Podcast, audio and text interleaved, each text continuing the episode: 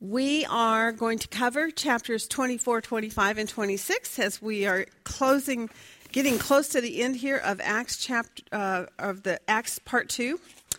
It's very exciting to see all the things that God has been teaching us at, at this point. I can't even tell you how surprised I have been about how much I've learned, really, in doing this study. I wasn't quite anticipating as much meat as there has been. Oh, thank you so much um, how much meat there has actually been in this. It, so many things um, about how the church is is supposed to function and the demonstration of it. I think one of the most important things that we can keep reminding ourselves is is Acts is a book that was written um, as basically a first. The first mention of any subject in the Word of God is its mo- is usually its most clearly defined understanding. That's the, one of those plumb line rules that we follow when we do inductive Bible study. So when it comes to the church, the first mention of the church in this way is here in Acts, right?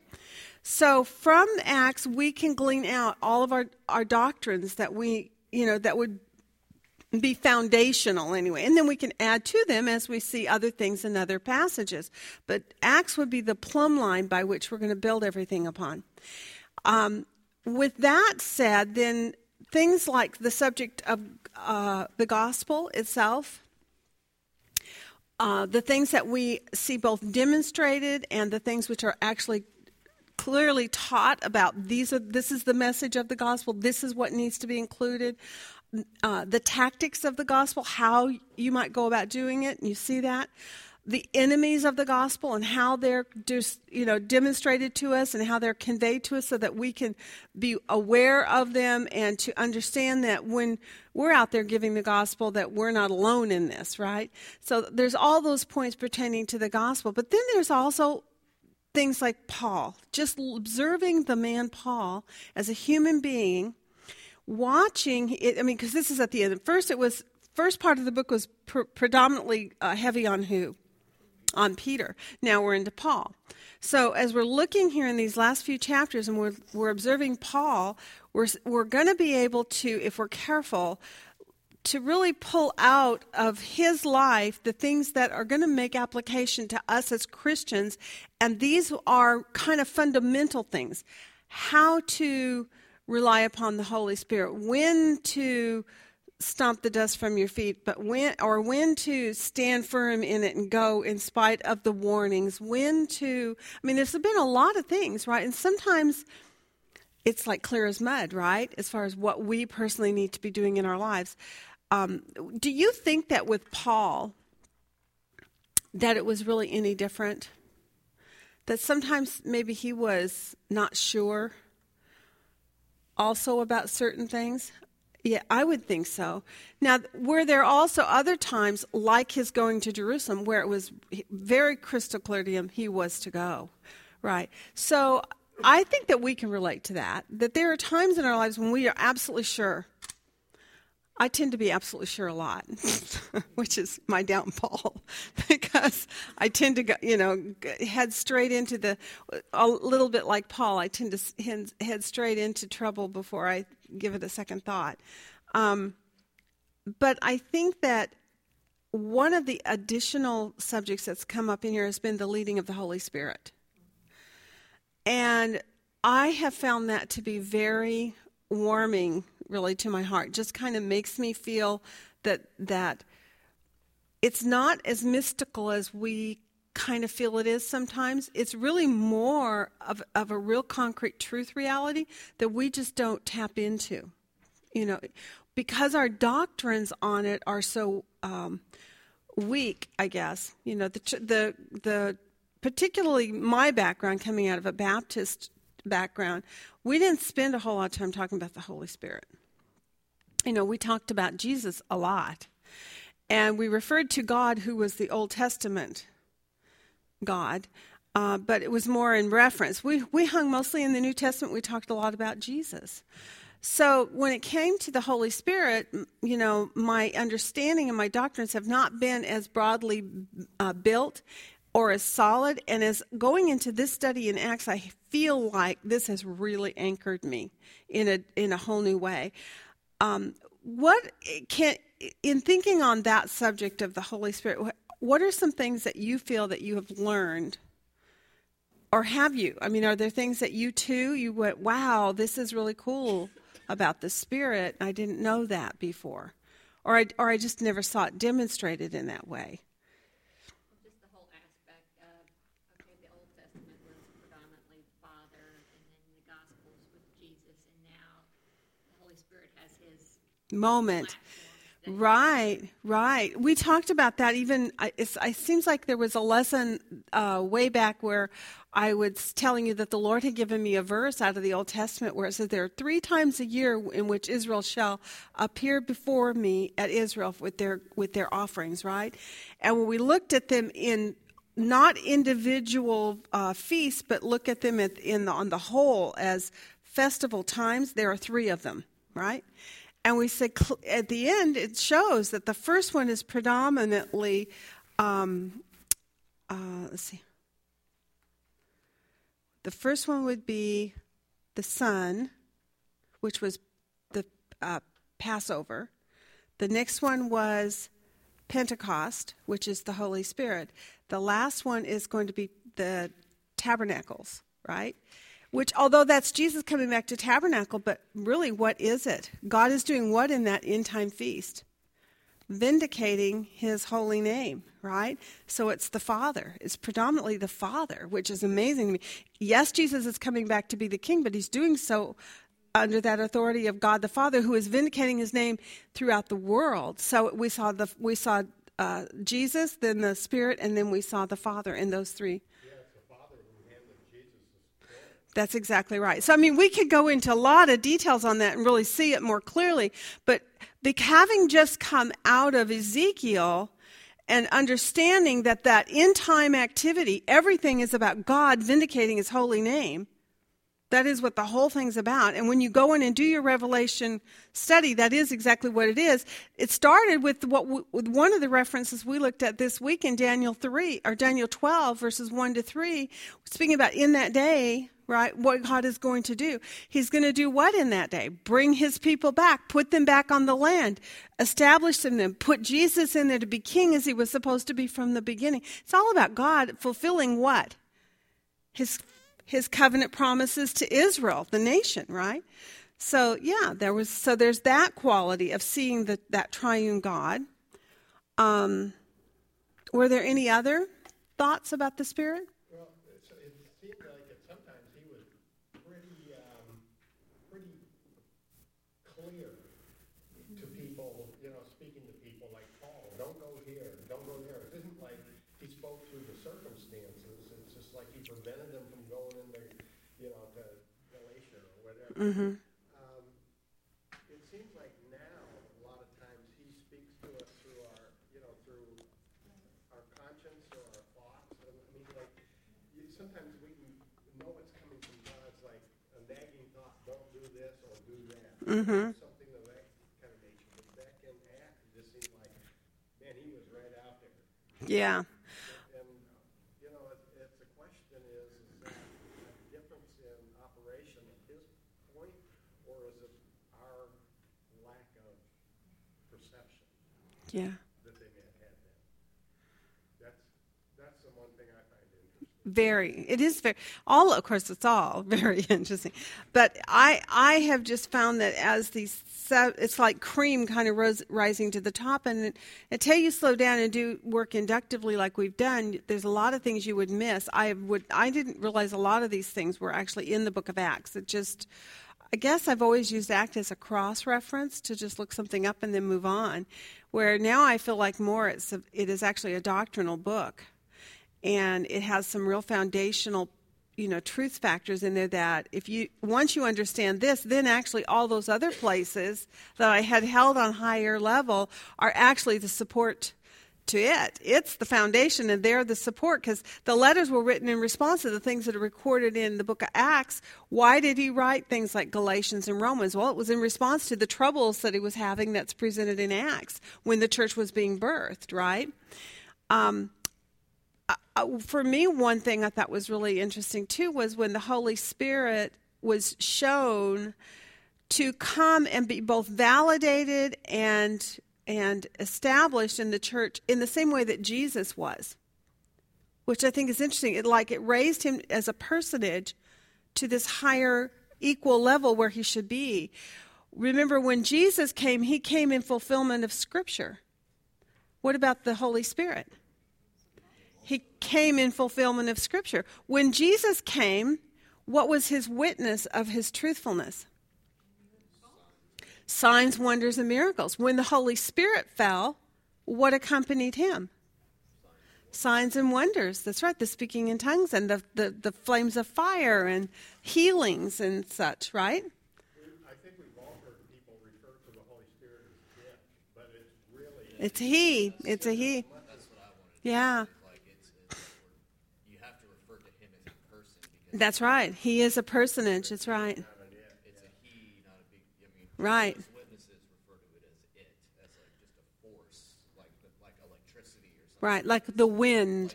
Right, right. It's, but I, I think Acts really, it's one of those things like, okay, I know the doctrine of the Trinity, but really, can you point it out? Yeah. Well, one one thing that was really cool, and somebody in here got really excited about it when when it showed that the Spirit told them to do this. The uh, But also when Peter was rebuking Ananias and Sapphira, you know, he said, why do you lie to the Mm-hmm. Right. Because you're lying to God. right, exactly. So brought them on that equal. Right there, that God and the Spirit are one and the same, and when you lie to to uh, God, you lie to the Spirit, and, or vice versa. gives more like power to the idea of the Holy Spirit indwells in you. That's exactly right. And it's a little bit more frightening in some ways. I mean, peace, peace giving, because that means the power of God truly dwells in you. But also, whoa, the power of God is in there and He knows everything I'm thinking and all that I'm doing. And plus, if something's wrong, we're dragging him through. we're taking Him right through it. Absolutely. Yes. So you get a better, a little more concrete view about covenant that, that two shall become one. So, what was the traditional Jewish view of the Holy Spirit? That's a really good question. Does anybody know? Well, I do know that they talked, for instance, when their kings were anointed, if there wasn't a falling of the Spirit and anointing by the Spirit, then they didn't validate that as being the true king, which was one of the reasons why in Matthew, when Jesus, when the Spirit fell and he was anointed on that day, that established him as the true king of Israel. So I know that's one quality about the Spirit. Um, I don't know. So, did they view it as a he or an it, or I think a he, but I don't know. I don't know. That's a good question. You should research that, Susan. I don't know. That's a good question. Yeah. All right. So, good good kind of introduction to just pull us back into the book on the whole in our minds and our thinking of all the things that we've kind of looked at in this book. Um, sometimes it's you know to me it's really important that we keep going back and kind of reviewing things that we've already looked at and then speak of them sometimes later kind of helps to gel it in a different way f- for us and it kind of pulls all these points in and it kind of glues it together I think that's for me is beneficial. The more times I recall it and think about it and speak about it, the better it settles in my mind and stays put. Um, so I hope that that's true for you, and that's kind of why I keep doing things like this, taking off on these little tangents in the beginning. But it's so good for us to eventually come to a place where we really we're not taking a, a book that we're just observing it and learning it on that superficial level. We want to go to that deeper level where where we can connect the dots and and thread the needle, so to speak, uh, so that you see the wholeness of God's word, how the tapestry pulls together, and how everything relates to one another. I mean, how many books pull it? You know, how many people in in faith can really pull in the book uh, of Acts and say, oh, I see Ezekiel, oh, I see Genesis, oh, I see Revelation, oh, I see, you know, all these points and, and pull it all together. Not very many can. But you can now that you've been through the book of Acts. You, you see how everything pulls in, and that's awesome. Okay, so let's get started on our uh, observations of Acts 24. We're going to look to see where Paul is. Now, eh, when we concluded last week, where was Paul? Where is he at the end of chapter 23? Where, where has he gone? Caesarea. Do you remember what was going on there? What took him to Caesarea and what was the journey there like? Just for review. Uh, he was, there was a plot against his life, and he found out about it. And so um, the, the commander, uh, Lyce, Lysias guy, uh, he, he said, well, we need to send Paul to Felix up in Caesarea, to the governor. Apparently Felix was the governor. Okay. And so they, uh, basically he had armed guards Mm-hmm.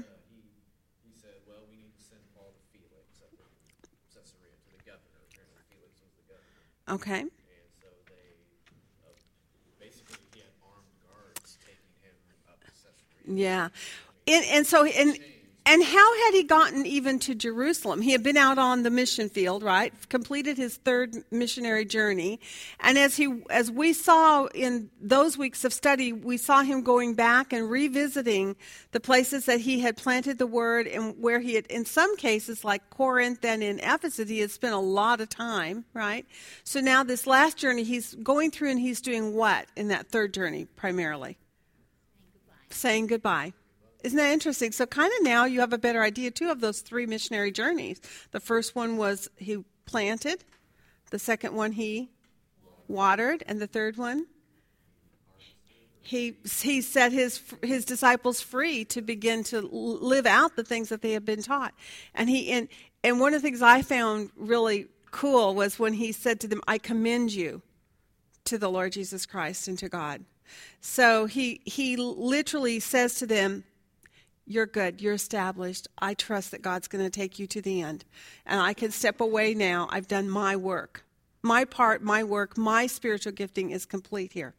I'm stepping back.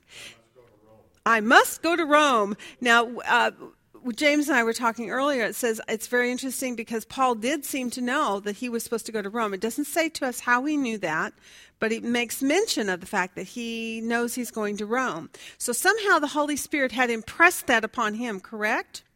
So when Agabus comes along, what had happened just before that? He had had a couple of other encounters with people as he was going to, he was heading back to Jerusalem, closing off that third journey. What had the people been saying to him as he was moving through saying goodbye. Don't go, don't go, Paul. Paul, please don't go, right?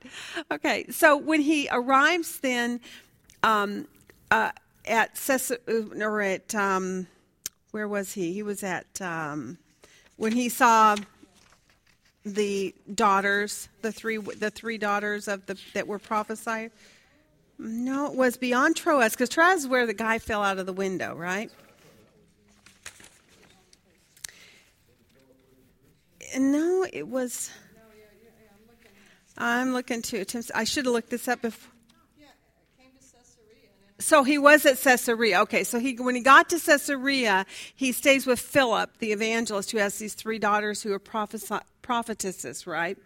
But not they didn't do any prophesying, but someone else did, right? So he'd already been told. He says, "I'm going to Rome." He kept through the whole journey. We kept seeing him say, "I'm I'm hurrying back to Rome," and he wouldn't even go into Ephesus because he didn't want to get trapped there and get side sidewigged, you know, t- to not go on to Jerusalem as he had planned.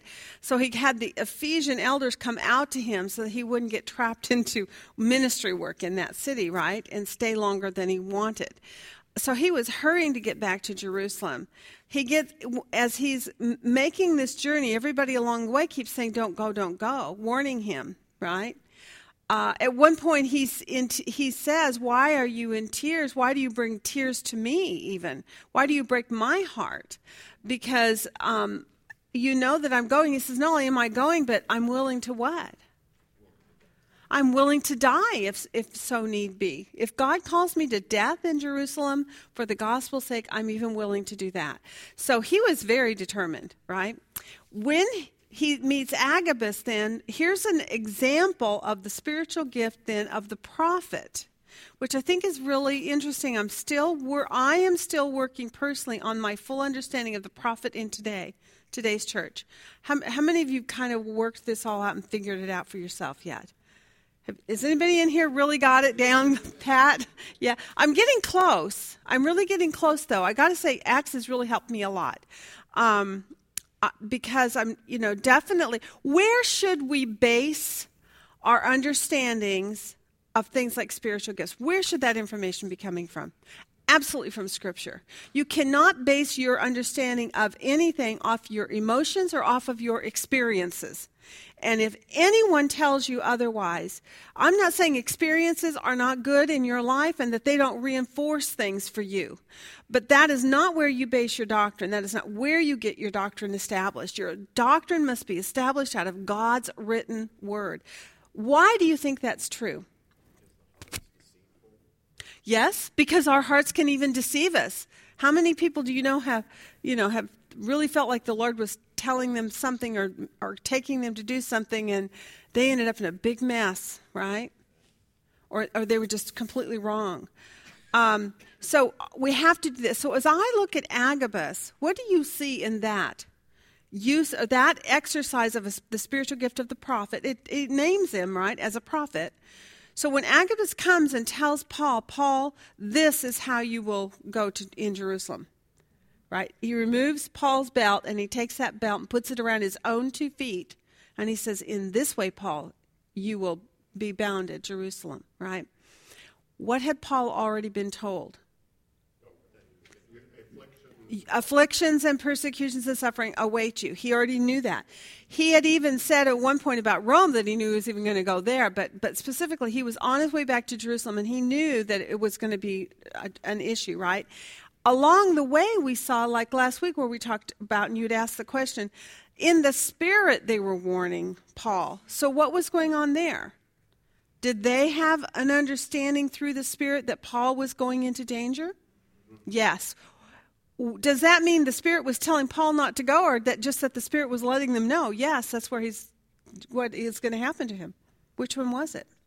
Well, given that Paul had the, you know, the, the Spirit telling him to go to Jerusalem, you can't assume the Spirit was telling the other people the opposite. Wonder, uh, wonderful apologetic viewpoint on that. You did an excellent. Did you see what he did? He said, "Okay, obviously Paul had been told by God that he that he was to go and that when he got there he was going to be facing suffering. So Paul had. So would God then give someone else a warning to tell him not to go? No. But what was being said there was in the spirit the Lord had told them he was in fact going to, for this that he was going to end up in in chains when he got there. And the spirit simply had told them that. In the spirit they had they recognized this was what was going to happen to him. No now right. So now when we get to agabus agabus shows up and when he does he gives his prophecy exercising the spiritual gift of the prophet in that day which is our new testament here we are laying doctrines of the best understanding of how is the spiritual gift exercised. What did agabus prophesy? Was it about what bank account he should open somewhere or what piece of land he should buy somewhere or what job he should go get some? No. It wasn't about paul's personal life? What was it about? What was this prophecy speaking of to paul concerning? Right his testimony of jesus right what he was going to do for jesus christ so number one it was related to his spiritual ministry correct would everybody agree with that? Okay, so Agabus comes with a word from God as a prophet, speaking about Paul's um, ministry as God's uh, instrument, correct? And he, when he speaks his prophecy to Paul, is this news to Paul?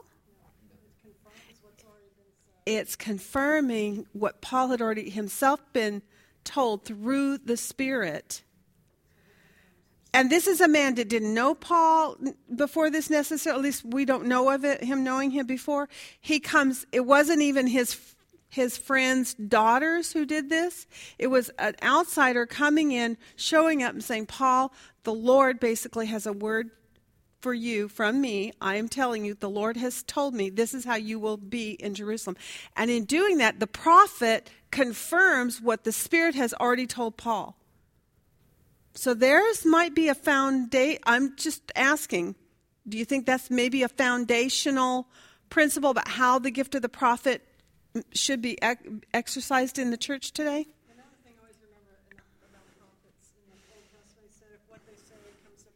Right, right. We talked about that earlier. That's in the Old Testament, what they said absolutely had to come to true. So when you pull that forward to the New Testament, would you say then the prophet in the New Testament should also have that same plumb line that if he, what he says does not come true, then what do you know about him? He's not a true prophet from God. When Agabus gave this warning to Paul, did it come true? Yes, so he was a true prophet. So we learned two we learned a couple of really good things right there about the spiritual gift of prophecy. Number one, um, there is the gift of prophecy that can still be exercised in today's church.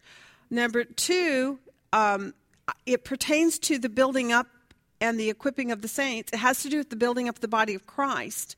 That's what the prophet is to be working towards. Nothing that has to do with your personal life. Nothing as far, you know, is unless what you're doing pertains to ministry in some way, I would say.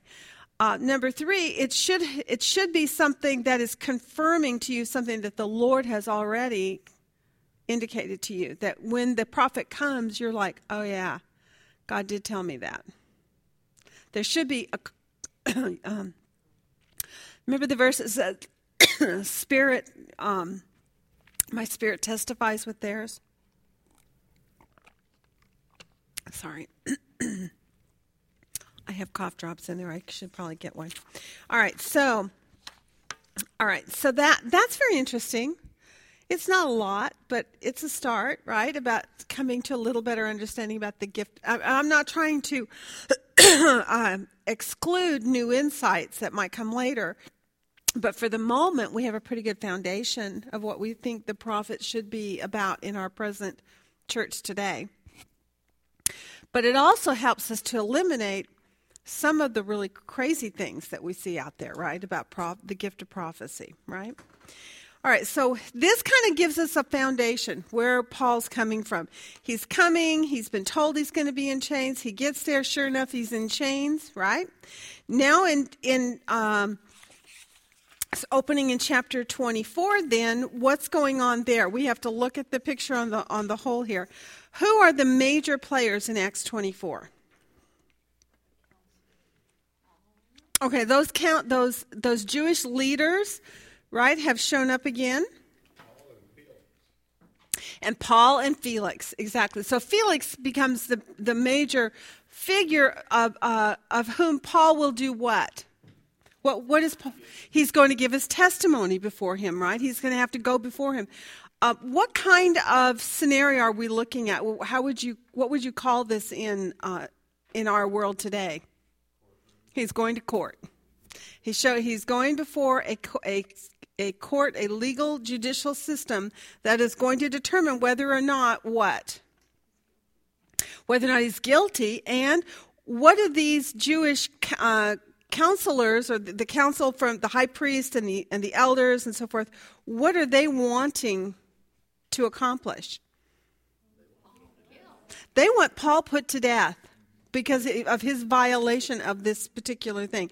So when you looked at the, the charges, Kay asked us to give the, a list of the charges. Let's, let's do that here together. The charges. So, what are the charges against Paul? Where do you find the, these in chapter 24? Verse 5, okay? In verse 5, what are the charges? He's a real pest. Now, you know, that sounds that sounds kind of silly. Almost sounds like, oh yeah, my little grandkids are a pest sometimes, right? That's not what that's actually saying though. Did anybody do a word study to figure out what that was talking about? Of course not. What do you mean of course not? What?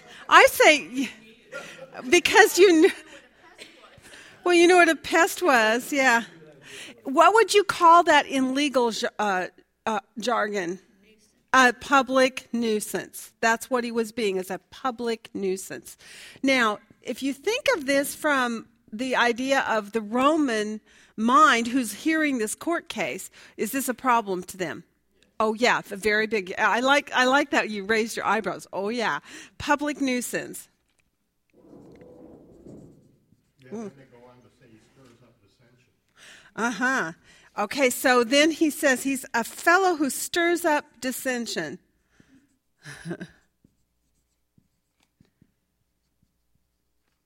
Okay, so dur- stirring up dissension, what would you call that in legal jar- uh, jargon today? Okay, there you go. Disturber of the peace. He's he disturbing is disturbing the peace. I, I looked up uh, pest here, Uh huh. and it's also the same word that means plague. Oh, okay. Now that's very interesting because it kind of gives it a, it kind of gives it a, um, a nuance, a disease, something that's destructive, right? That's a killer. And so the idea of the pest actually has a heavier thought than you realize when when you think of that. The pest is, um, let's put it over here, pest equal plague. And that almost doesn't seem to fit until you think of it in the mind of the picture that it's conveying there the idea of a plague, which wipes things out, right? And then the, the third thing they accused him of was what? He was a ringleader. Now, this one to me was really interesting because of what we've already studied previously. What, what does this take us back to when you talk about this idea of there being a sect? Does it make you think of our previous studies on anything?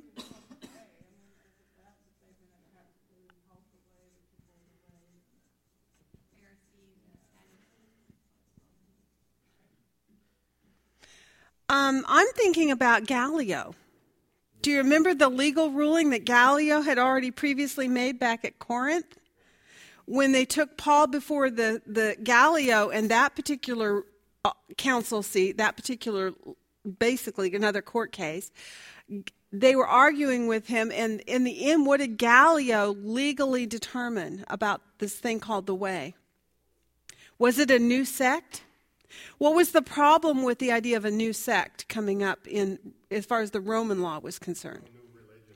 No new religions were allowed to be established. They could worship old religions but not establish new ones. So if you go back to Gallio, Gallio has already set a precedence. Now you and I know about that terminology. We hear that one in the news all the day. Well, the precedent was already set that this or that, right? And therefore, if they are deeming this, then they can't do that. I love to listen to Kelly and the, or Greta, you know, they, talk about precedences that are set. So once the precedent was set, which it has been, now what we know has already been determined by Roman, and the person that set the precedent was Gallio, who was at the higher end of the legal system. So apparently, Gallio, uh, this was quite significant that he's the one that said uh, about this thing called the sect of the Nazarenes or the Way. It was not a new religion. What did he say? Something to do with dis- uh, disagreement. Among themselves about things that pertain to their own law, right? Because he actually viewed Christianity as what in relationship to the, the Jewish law? Part of it. It was, a, it was an offshoot, and therefore it was under the umbrella of Judaism. So he didn't see Christianity as a new thing. He saw it underneath the umbrella of Judaism that because why? Will you tell me why? Why? Why did he come to that conclusion? Oh, duh, because it actually is. And what, okay, Susan, don't be so dogmatic, but you're absolutely right. Okay, because it actually is. Why is it? Because where the what's the root to Christianity? Yeah. It's the fulfillment. Jesus is the fulfillment of all those things in the law. Right. Right. Right. So if you look at it from that perspective, then when he says this about these charges against Paul, he's a ringleader of a sect of the Nazarenes. Do you see what he's trying to say then? He's trying to say he's, this is a new religion again.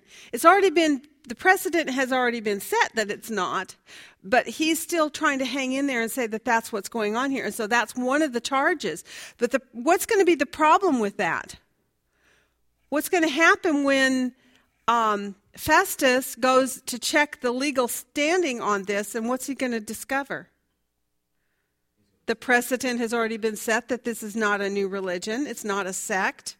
It is actually a part of Judaism, and that's how the ruling has already been set down. So the precedent has already been set, the standard's been set.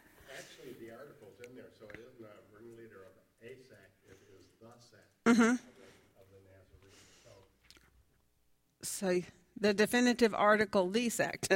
okay. All right. Now, is that all the charges? No. I like the big word and. Remember, every time you see the word and or, or and or but, you should mark it in a distinctive way because it helps you to connect the next thought and link things together. So when he finishes in verse 5 giving those three points about what the charges were, then he says in verse 6 and he even did what? Aha. Uh-huh. And he tried to desecrate or defile the temple. So we're going to put on here defile, defiling of the temple. Now,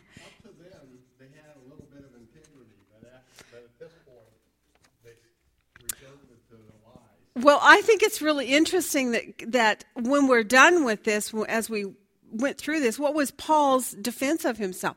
These are going to be found in verses one to nine. How did you title one to nine that chat that particular segment of your paragraphs, did, or did you? Did you all do yours? Okay. Okay, accusations against Paul. All right. So that's 1 to 9. I'll just do that. That'll work there. And then 10 to 21 is the next segment then. What what do we see falls next? The charges are filed and then what happens? Paul gives his defense and what does he say about himself?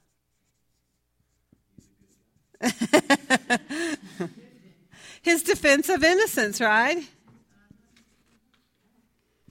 All right, so he's innocent. Now, um, what I think it was really interesting because in the very first thing that you see in there uh, is he does admit to something of these charges, right? It has to do with uh, his association, correct? What does he say about himself? That he that he actually lays claim to in verse 14. Because he says, I, but this I do admit to you. Yeah. Yeah. The charges of which you now accuse me, I do admit to you that according to the way, which now how, now how does he correct it? In verse, finish it off. They call a sect. Do you see? Did you notice that? They call a sect. They call it a sect. But the legal standing had already been established that it was not a sect, that it, the ruling had already been s- set up for that. So let's put on here verse 14 then. He counters what they said back here in, in, in verse um, 5, right? Whoops. So 5 is a contrast to 14, in case you didn't catch that as a contrast statement. Did anybody notice that and, and mark that? We aren't doing a, some of these littler things that we normally do when we go through uh, the epistles, for instance. Like when we get into Thessalonians, we're going to do this a lot more, where we look for contrasts and comparisons and so forth. So we don't see them quite as clearly when we're doing uh, things like this. But I did think this one was a pretty good contrast statement that they're calling it a, a sect of the Nazarenes, and he says, well, they call it a sect.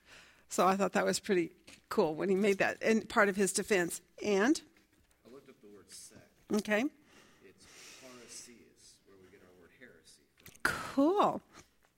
That's interesting. So sect has to do with the word heresy. But he continues the statement here saying, Look, I'm serving the God of our fathers, I'm believing everything they do. So Yes. further explaining why you know, Okay, so they call it a sect, but yeah, so you could actually do this. You could say, well, they call it a sect, right? That it's a heresy, but, and then he lists, in what verse is that? Okay, in 14, but I follow the law and I, and I, um, I, yeah, I serve God, the God of their fathers, believing everything that's in accordance with the law and all that is written in the prophets. So, so he actually reaffirms that it's not a sect; it's part, it's the fulfillment of the Jewish belief system of the of the promises that were made to the Jews. Right? Okay, so. Um, Okay, so let's move to now. You can do. I didn't do it for you, but you guys can do that on your own. I like the fact you said you can't prove, or they can't prove the charges they're bringing against them. Yes. Okay. So where does he say that?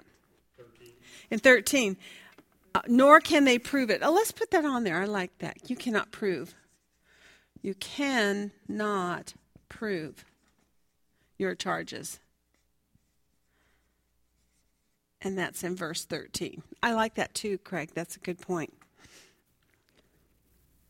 It's kind of like when you get to the next chapter, you're sending them off to Rome, but what are we going to send with them? Exactly, exactly. Did you not? I, I can't wait to get when we get over there. We'll we'll talk about it more detail. But absolutely, you got to understand too. It kind of reveals the motives behind why he even got Felix or uh, King Agrippa in, involved in this.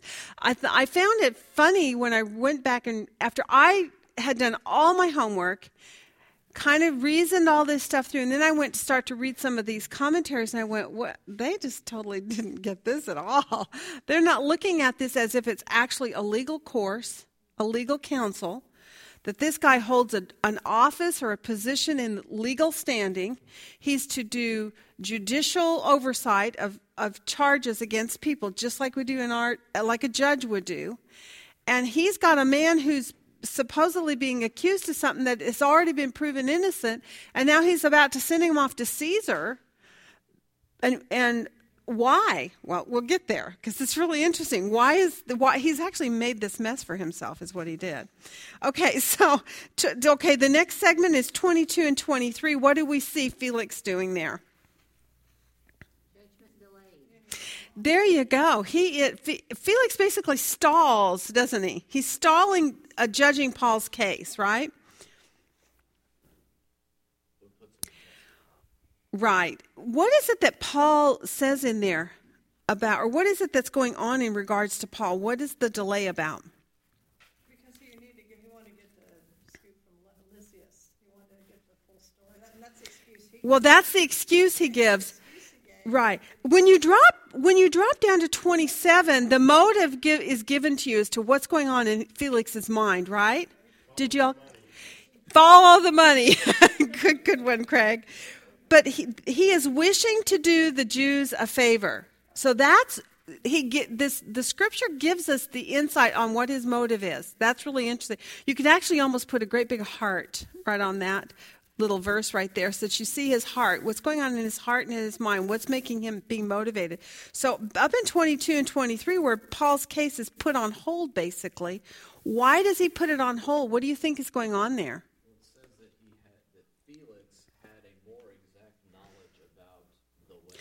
Now, there you go. Okay, there's some more motive going on, huh? So he actually knew. It seems like he knew what Paul was saying was true, but he didn't want to upset the Jews because they were maybe lining his pockets. Okay, that's that is one way of possibly looking at that. What that he has a more exact knowledge of the way, but what is another reason he has a more exact knowledge of the way? His wife is Jewish. That's right. His wife is Jewish. So what do you think that does for him in his in the in his bias about how he wants to handle this case? If his wife is a Jew, what? You better not go home to your wife and say, I just let that Paul go, because she's going to go, What were you thinking, honey? Right? He kept him because he wanted to do him a favor, but 26 really says he was hoping for money. Yeah. Well, you know why he was wanting money from Paul? What, what was he hoping to have happen with when it regards to the money issue here? Paul would buy his way out of it. If Paul would bribe him, then what would he have? He would have charges to bring against Paul that were legitimate. And then he could actually try him and convict him. Did you notice that? He says he, he was hoping that money would be given to him by, by, by Paul. Therefore, he used to send for him quite often and converse with him. He wasn't interested in the gospel. He didn't care what Paul had to say. He was just giving him opportunity after opportunity that Paul might come in and bribe him, and then he could go, Aha, you bribed me. Now I can try you and convict you because you did something you shouldn't have done. I, I caught greed in it though too. I think I, Oh, absolutely. There's greed there, but but if you look at this purely from the perspective of who is this man and what is his job, he's a lawyer. Basically, he's a judge, right? He has to hear a case, and he, his motive is told to us. He wants to do the Jews a favor, which is to convict him.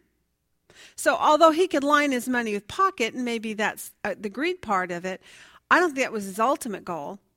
His ultimate goal was, yeah, if I set Paul up, if I set him up and he bribes me, then guess what I've got? A way to at least charge him with something. It may not be what the Jews want him to be charged for, but he could then at least convict him. And and how would convicting Paul of bribery, which is not a death penalty of uh, um, uh, result, right? But how could this solve for him this part up here? These first three issues. It wouldn't. It wouldn't take care of what the Jews really want, which is his, him to die right? Paul to die. But these first three things public nuisance, disturbing of the peace, and being a ringleader of anything how would this help Festus? If he charges him with bribery, he can throw him in jail, and what does this do for Rome? It gets this pest off the street and out of his hair. And what else would it stop ha- from happening between Paul and these people from this pla- the temple? Yeah. No more disturbing, right? No more disturbing of the peace because Paul's off the street. So, do, can you see how this would all benefit him, even if he didn't get the result that the Jews wanted, which is that Paul would be convicted and, and killed? Put to death for what he did. But at least for this man, Festus, if he caught him on bribery charges, he could at least get him in jail and get him off the street, stop all the public disturbances, right? And it, he would ha- not have that issue going on. And at least in the eyes of Rome, he would have done Rome a favor, and this may, particularly as big of a pest as Paul really was, in the a thorn in the side to everybody. Paul had a thorn, but he also was a thorn, right? Um, and so this would help Rome in, in the eyes of Festus. He was hoping to do this. He mostly wanted to appease the Jews. He wanted to appease the Jews because he had a Jewish wife. Therefore, he had a, a, a knowledge of it. And when I, I think of just what what Lois and all of y'all were kind of giggling about over there, which is you know that dripping faucet at home. You know, my wife, I just that's who I don't want to face at home, right? Okay, so it's really good insights here uh, as you examine this when we take it from being kind of ancient history and just using their their terminology, but bring it forward to our our day today, think of it as a real legal case. How things would actually be happening in us, and do we see these things even happening today all the time? Absolutely, we can take them forward and see the application of them. Okay.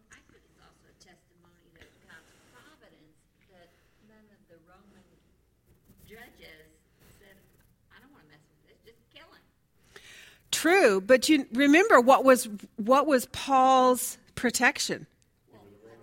He's a Roman citizen. Yeah. Wasn't God smart when he picked Paul for all the things that he was doing? It's as if God knew. Isn't that amazing? It's amazing how God knew. He picked a man who was both a Jew and a Roman to give him protections on both sides of the, the, fence and then threw him right in the big middle of both of them and said, Go get them, Paul, right? I just love this. Yes. Don't you see a little bit, though, of. Um, he, he gave him some freedom and didn't. Yes, yes. Now, you tell me, why would he do that? What would his motive be on that? Think about it real quickly. He's a judge. Maybe he wasn't quite sure, though, that he was. Well, do you really think you got to remember that the motive is he really wants to do the Jews a favor. But who does he not want to get in trouble? Himself, right? By law, what is he what does he have to do to a Roman citizen? He can't convict, he can't even put into jail. You can't even put chains on a Roman citizen unless they've been convicted. Remember earlier about the chains? How Paul then said, you put me in chains. How, how dare you? Basically, that was his get out of jail free card from getting that scourging because they had put cuffs on him. And by Roman law, can he do that without conviction? The answer is no. So, here, why do you think this Roman judge did not put him in stocks, basically, and put him in jail, gave him some measure of freedom, because why? Had Paul been convicted? Would the judge be in violation of law if he had done that to Paul? So he's playing the both sides of the fence. He's trying to do the Jews a favor. He really does want Paul convicted and thrown in jail, and, and he doesn't care if he gets killed or doesn't get killed. Uh, at some points, he's he's also just trying to cover his own job, making sure that he doesn't violate anything, get his own self in trouble. So he doesn't put him in stocks. He doesn't put him in chains. He gives him some freedom because by law he has to. And, and I think in the back of his mind, knowing a little bit more about the way, there's, he also knows a little bit about God's judgment. And so in the next verse down there in twenty-five, as Paul was discussing righteousness, self-control, and judgment to come, Felix became frightened. So I'm guessing from his wife or whatever in, in that whole thing, he, he knew that God was the judge. Yeah. And he's, and he's like, in the back of his Well, you know that is really true. What do you th- What do you think? Of, what is one of the works? It's not part of this subject, but it's like bringing in a whole new topic of subjects here. But what is the work of the Holy Spirit concerning sin? T- To bring conviction. So and righteousness and judgment exactly. So you can bring Romans right in the book of Romans, which by the way Paul wrote then, right? Probably in response to some of the things that took place right here in the book of Acts, right? So when um, when he is hearing Paul's, what's really cool, it's kind of, again, I'm thinking about Linda Henson this morning. I don't know why she keeps coming to my mind when I show up to class, but she does. I'm thinking about, you know, there she is. She's, she's kind of trapped in her situation because she's sick and she can't leave. Paul was under arrest and he couldn't leave and he could, but every time someone entered into his room, into his presence, he seized an opportunity to speak about Jesus. Are you seeing it? Isn't that just so cool? So every time he get a chance, he does. And when he does, Felix actually does get under conviction. The Holy Spirit convicts him, and he gets frightened by what he's feeling, right? Rather than responding positively and accepting Jesus then as his Savior, he pushes against that. But, but what's really cool is that the scripture reveals to us that he did feel a conviction. He was sensing that. Can, do you think that people who have done wrong and they know they've done wrong, when somebody brings that point out to them, that they don't feel guilt about it? Absolutely. So Paul also, he knows that, that he's innocent. As a matter of fact, he says this later, right, to one of them. You know full well, right, of this which you know full well that I am innocent, right? That's the uh, commentaries, um, they were saying that what happened with Felix, uh, Felix is that his wife, he had actually run away from her previous husband. hmm yes. Yeah, and she was very young. She was, Yeah, 18 or something, yeah. hmm Right. Yes. Well, and if you go back into to the Roman history and read about these men and the, the dynamics of these relationships, there was incestual things going on. Uh, now, which ones we don't know. Some of them are speculation, but we know they were going on. There, there was bribery going on for vying for positions. A lot of it had to do with families too. One family member would get in and do something, and another family would either get put in or killed. It could go either way. You could either become in favor because you're the brother of, or you could get killed because you're the brother of. You know, just depend. So Rome was notorious for this kind of power play that was always going on. So, so 22 to 23, then on the whole, we see Felix stalling, right?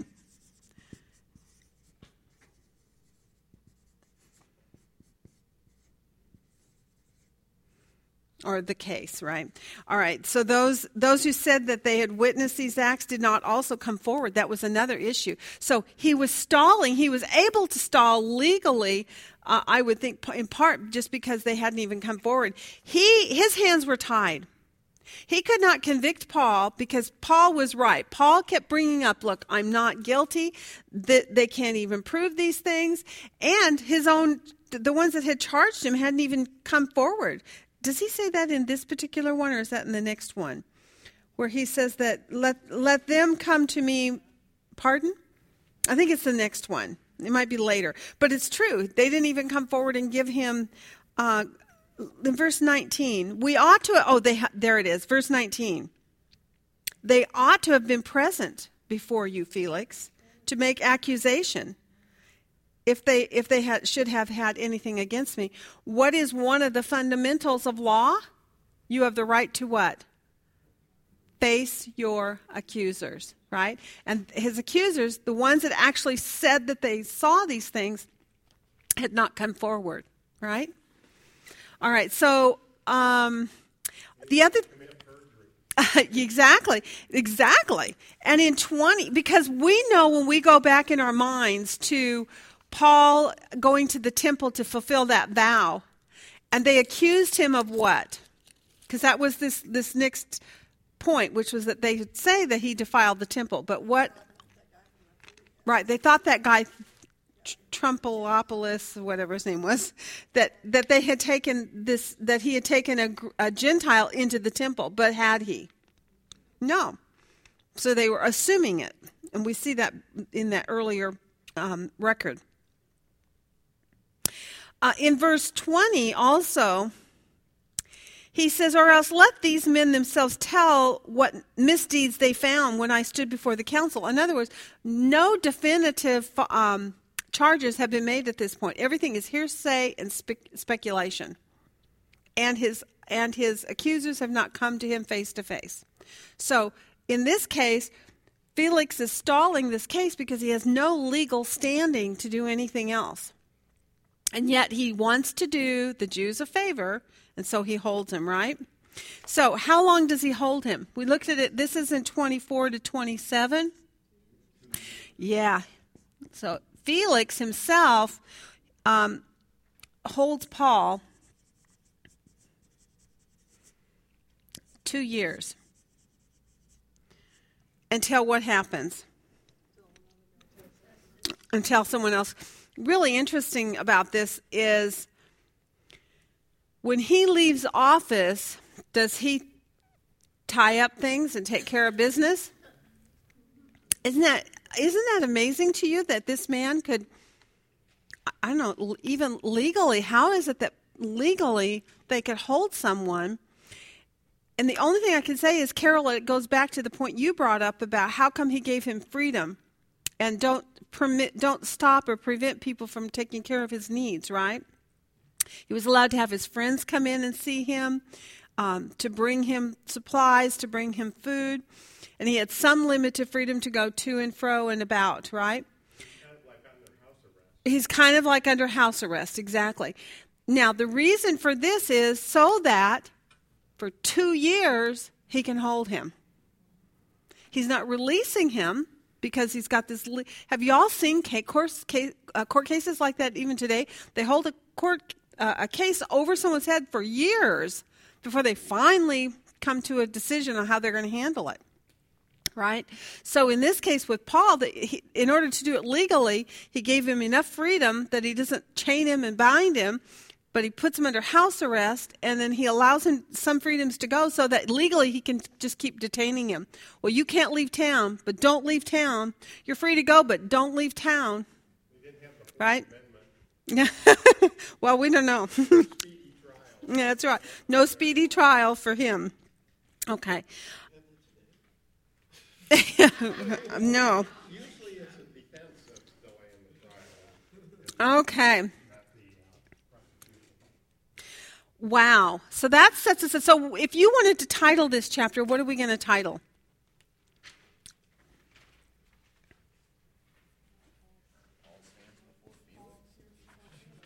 Okay, Paul's case or stands or however before Felix. I put a subtitle under there, justice not served. I like that. I like that's good. Justice not served. It's all delayed. Everything's on delay. It's by technical, um, due to technical difficulties. We're holding you over, Paul, for the next two years. You're free to go, but don't leave town, right? So there he goes. All right. So that kind, does everybody have a better understanding now of that particular chapter? Are there any other additional questions?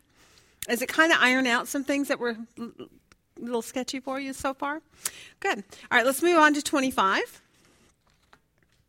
We are still in um, looking at Paul again. Now, who are our, our major players? Festus. Now we've got a man named Festus.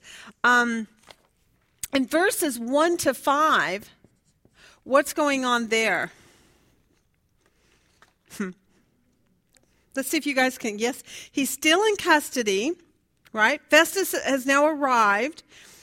What what do the the chief priests and the the Sanhedrin basically from Jerusalem what do they want to do?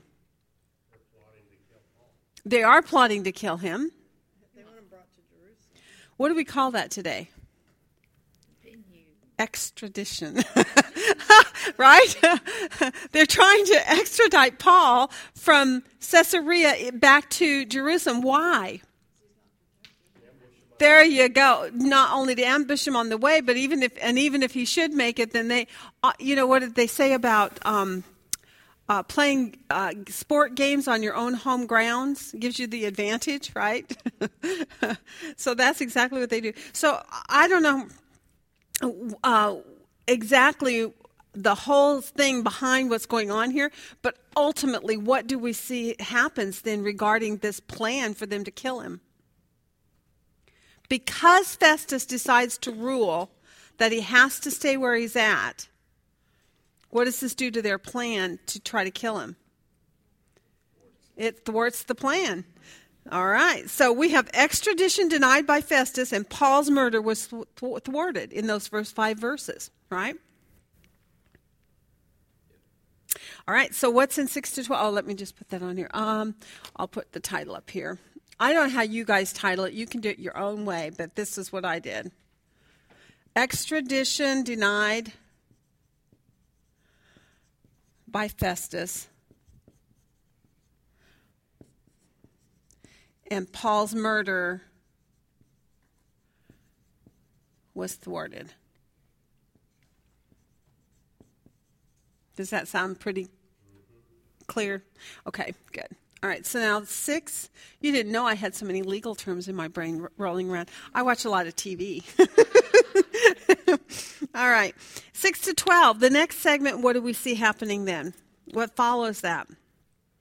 He says you're going to have to you're going to have to come there, right? You're going to have to come down to Caesarea in order to um, have your trial against him, to prosecute him. I love the word. Do you see the word prosecute in verse five? Let them prosecute him at, at Caesarea. Okay, so in 6 to 12, what do we see happen then?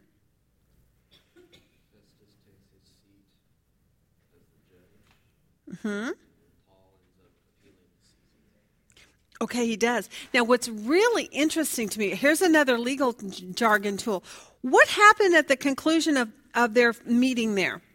They came in, the guys came down to Caesarea. They make these charges against him, right? But in verse 7, what does it say? They couldn't prove it. Now, what should have happened at that point? The case should have been dismissed. By legal standards, the case should have been dismissed. But, but he doesn't. Instead, what is Festus's brilliant idea? Well, he's wishing to do the favor, do the favor again. Okay, good deal. In verse 9, again, wishing to do the Jews a favor. So, for some reason, Festus also has, has a, a connection here. And when we did our look on our chart of the Herodian family bloodline, what do you see was the connection here? Why would he want to be doing these Jews a favor?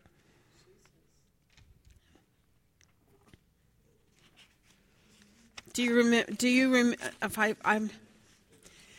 Yeah, they're related, right? There was a relationship of a sister that's married. His sister was married to uh, Felix, right? And so there's this Herodian bloodline there, correct? Is that am I correct on that, or did I have that one messed up? Oh, okay, okay, all right. So, so it has to do with obviously political. Uh, what do you call it? Brown nosing? Is that a proper legal term? He's the new governor brought in, you know. and Right. The governor's job is, in essence, to keep the peace and administer the law. Mm-hmm, That's, that's the joke, as, and of course, if, um, you know, hearing that Paul's this troublemaker and all that kind of stuff. the Jews, I mean, really, to keep the peace, he's got to placate the Jews. Right. He did. Well, he has to placate the, the Jews. Yes, absolutely. And he is looking out for his own interests too regarding Rome because if he doesn't keep the peace, who gets in trouble?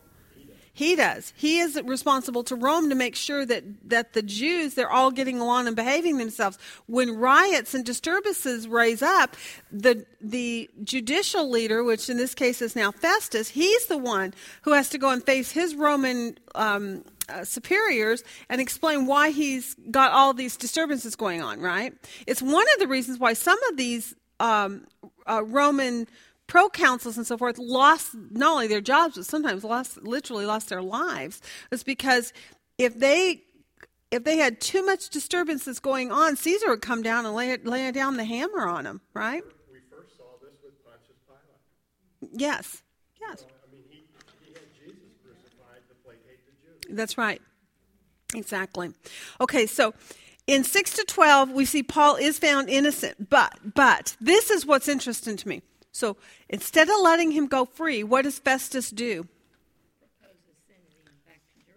Now, what do we call that in judicial language?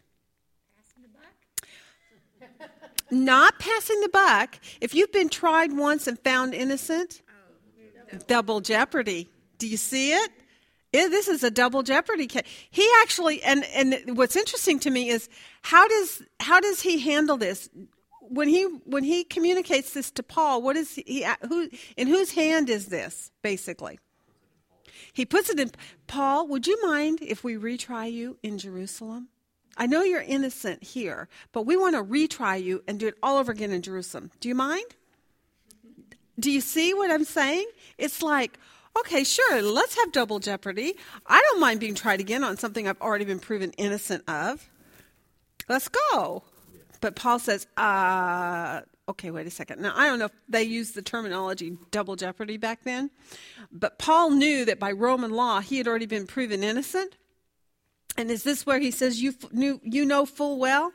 He also knew that the Jews had a plot to kill him if they, if they moved him again. Yeah, well, okay. Verse 10. Yes, absolutely. But Paul s- said, I am standing before Caesar's tribunal where I ought to be tried. In other words, I'm already done what I'm supposed to be doing, right? I have done no wrong to the Jews, as you also very well know. So he's actually turning this back to Festus and say, Look, you already know I've been proven innocent. Why don't you just declare it a, a, a mistrial, or a, um, not a mistrial, a, a, uh, an acquittal, and let me go? But instead, he comes up with this brilliant plan to do double jeopardy and he tries to get Paul to go along with it.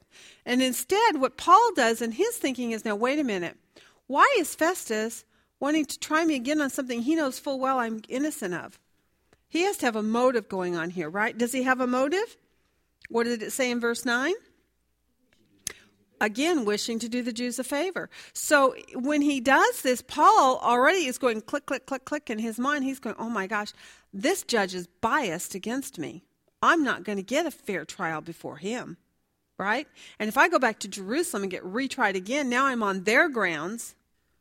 They'll either kill me on the way, probably. I mean, he's by the Spirit, he's probably being warned of this, or even just your own common sense would warn you of this, right?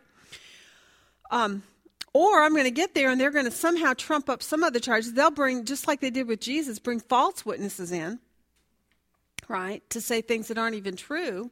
So he he's figured out, okay, I, I got to come up with another plan, and this is why he did what he did. Okay, I appeal to Caesar. Because he can't trust Festus. He's already been proven innocent. He does not want to go back to Jerusalem where for sure they're going to get him one way or another. So he appeals to Caesar. And in doing so, what does he actually potentially set himself up for? Going to where? To Rome. Isn't that interesting? What did Jesus said to him when he was first arrested back in Caesarea when he appeared to him in the in the uh, jail cell? Don't worry, take courage. You shall also uh, testify of me to, at Rome. So here we have Paul, although Paul, no, Paul could not have set this up. He could not have set this up himself. This is so divinely God. He know he has done what he was supposed to do, which was testify before these these leaders of Rome, these uh, Gentile leaders, right? He's about now, in the next step here, comes in King Agrippa to speak before kings, one king, and then later another, right? So what we see here is he's actually fulfilling what Jesus said way back in chapter 9 that he would be a witness of him. He would suffer many things, but he would witness before kings and governors and and the Gentiles, right? And also the sons of Israel. And so, sure enough, he's actually just fulfilling everything every step of the way. Very, very cool. God just fulfilling in Paul's life everything that he told him right from the beginning he would do, right? All right, so what do we title 6 to 12? Paul is innocent, right?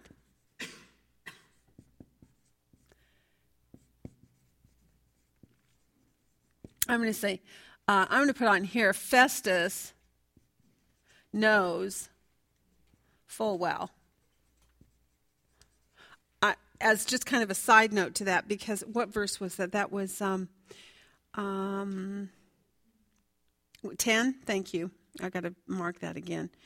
As you know full well, because that one is really important. That's in verse 10. Okay. And then Festus uh, requests Paul agree to a retrial. Yeah, we gotta remember, there's forty-some Jews have taken an oath to not eat or drink Yes. Yep. Oh, they're venomously pursuing him. Yeah. But they also did it here again, didn't they? In here? They must be. It's kinda like Jeremiah Johnson. Okay, so he appeals to Caesar. So this is how he gets this appeal to Caesar, and, and is because of this. Basically, I'm going to put on here double jeopardy. Because in my, I don't know about you guys, but that that phraseology means something more to me than all the jargon that I just read in here. Oh, Festus wants double jeopardy for him, and that's why he got concerned. He can see then that this judge is biased against him. And so he made this tactical move to, to appeal to, to Caesar. All right, so that's in 6 to 12. Then in 13 to 22, what do we see happen there? This is another interesting twist on this. Who shows up in these verses? King Agrippa. So it just so happened in verse 13 that King Agrippa and Bernice, who is who to him? Who's Bernice in relationship to King Agrippa? His sister. So he and his sister arrive at Caesarea and they pay their respects to Festus. While they were spending many days there, Festus said, or Festus laid Paul's case before the king. Now, think of this in real world thinking. Why do you think Festus did this? What do you when you did your research on King Agrippa? What did you learn about him? Okay, he's related to he's of the Herodian bloodline. And how did the how did the Roman Empire view Festus at that time and that family? Do you remember? Or did anybody see the insights about how they were kind of used as experts against the in anything pertaining to the Jews? They liked them because they had insight because of their connection to Judaism, basically. And so, um, let me see if I can find my little thing here real quick because it, I thought it was really interesting about them when I did my. What, did you guys do your research on him? Yes? No? Maybe? Okay, um, that's Felix.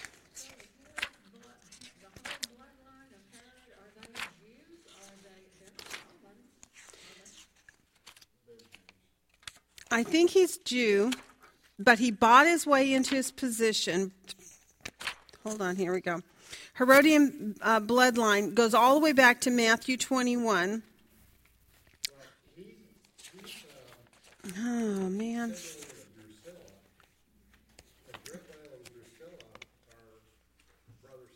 Yes. Right, exactly. Right.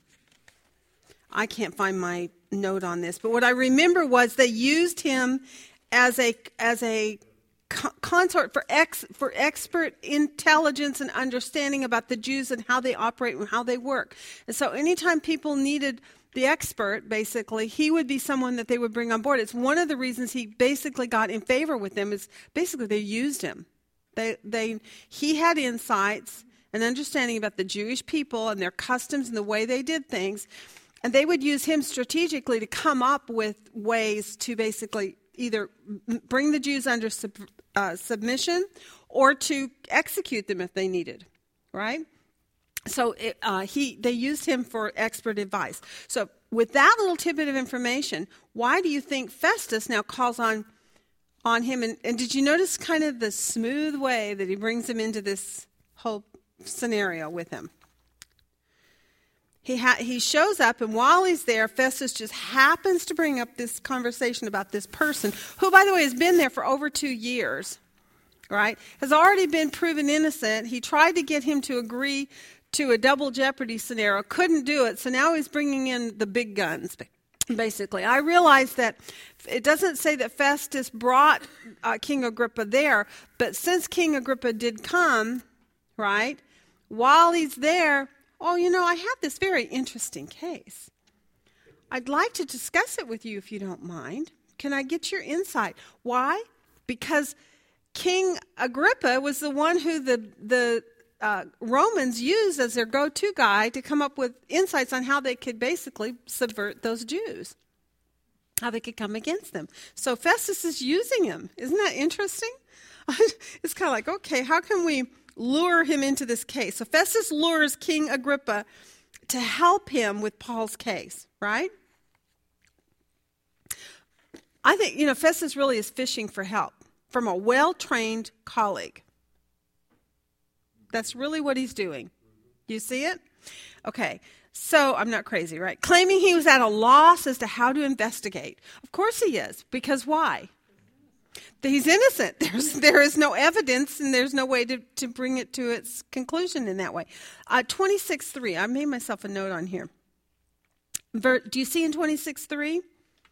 Here's the insight that they give us in this text about him, especially because you, Festus, are an expert in all customs and questions among the Jews. Therefore, I beg you to listen to me patiently. So, Paul brings this up later. He knows why Festus is in on this. Isn't that cool? That Paul is cl- clued in. What? Yeah, Paul understands why King Agrippa has been brought in.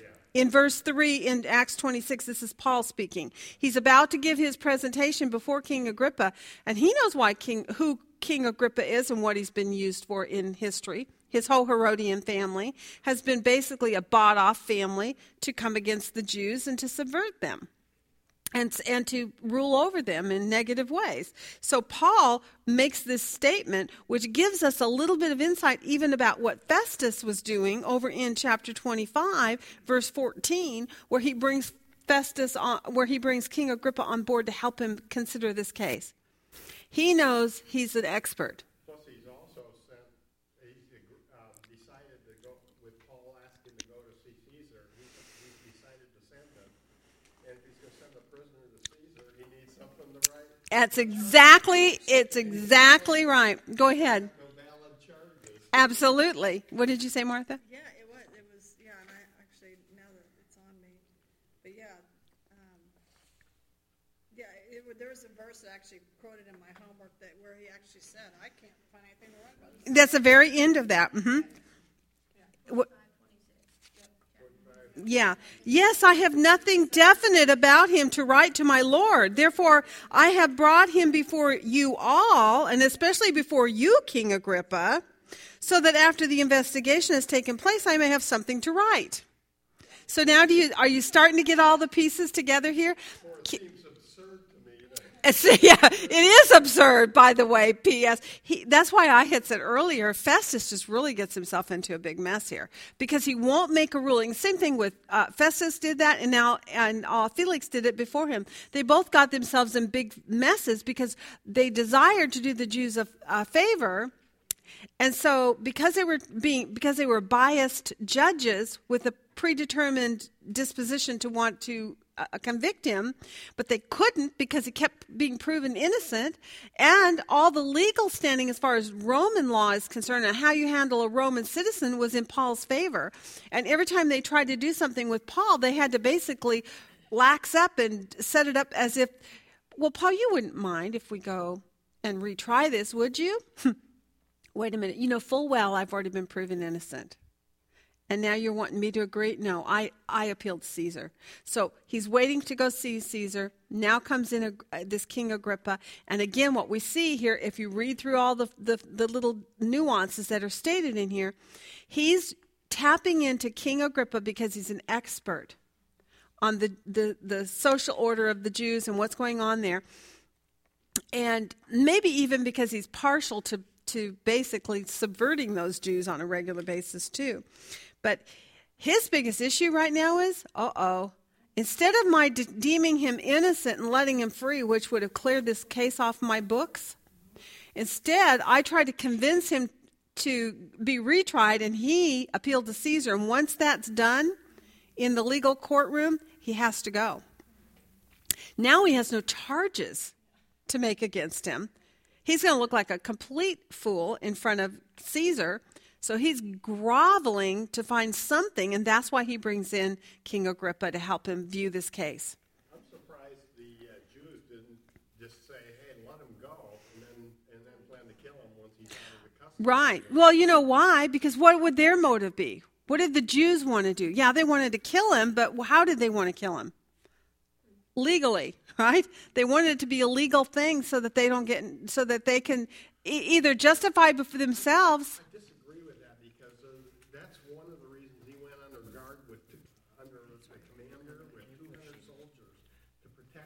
Well, that's true. I mean, there were some who were there. Well, I, I would say of those 40 men, they wouldn't be the council.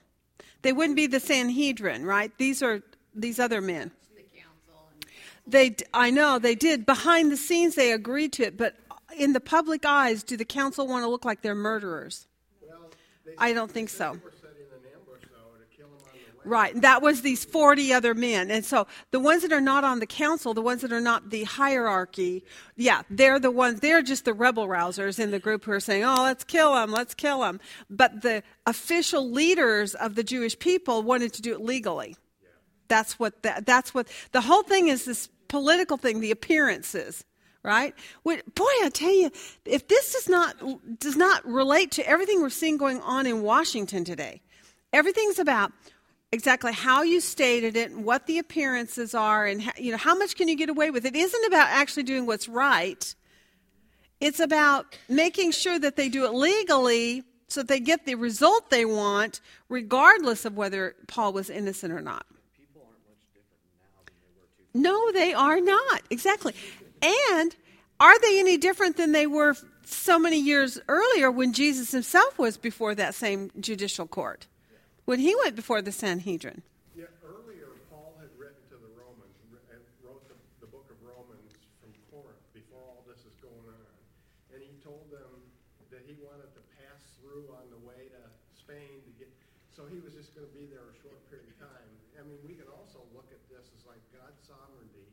He wants Paul a couple of years in Rome to, you know, to really spend some time in Rome. So underneath all of this, God's letting all this go on in His sovereignty to keep Paul in Rome when he gets there for a couple of years. And also, it's kind of like okay, you know what I almost see too here? It just hit me. We had a precursor to this event right here, didn't we? Do you remember when he got arrested for casting the demon out of the young woman who was the pro, uh, prophesying things? Okay, the um, divinations, right? in order for him to witness to the jailer, what had to happen? He had to go to jail. He had to be arrested. So one thing happened here with the woman where they casted out the demons. That wasn't the major event. The major event was it was the circumstance which got him into jail, so that then he had access to talk to the jailer, right? Now we're at a bump it up to a higher level. He's now been accused again and he's gone into a jail scenario, so or at least house arrest scenario, right? In order that he gets access to do what? To preach the gospel to the rulers. Otherwise, do you think those rulers would have ever given him audience? Would they have ever had anybody lay it out systematically? This is who Jesus is. This is how I met him. This is what happened. This is how he changed my life. These are the miracles that he's been doing. I mean, could he, would he have ever been able to give them any of those things? It's like a person who gets play. I, I, I, my job as a corporate chaplain was a perfect example of that. Would I have ever gotten a foot in the door to go into Taco Bell? or or the money box or David Weekley Homes employees or any of those places, would I would have had a foot in the door to just walk in and start talking to them about the Lord on, about things? If I didn't have a job with that company? No. You get access by God placing you in in situations or scenarios. Paul's scenario was not like a job. It was bad. He got, you know, charges brought against him, legal charges. But because of that, then God used him, right?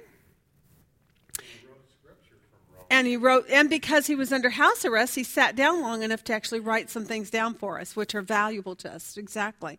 So it's amazing to me how sometimes we look at our lives and you don't know wherever you are, whether you're doing a volunteer job, whether you're doing a, a job job, or, or if you've been asked to head up a certain committee or to go on a certain trip with somebody, whether it's a vacation or you never know, but it's like, if you view everything that you do in your life as a God assignment,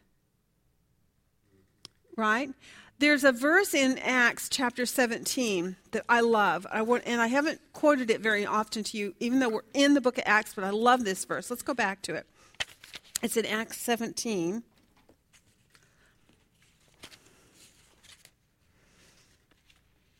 In verse 26 and 27 this is the sovereign hand of god and i just see as such a great insight in this. Back when paul was preaching to the uh, stoics and the epicureans in uh, at, at um, athens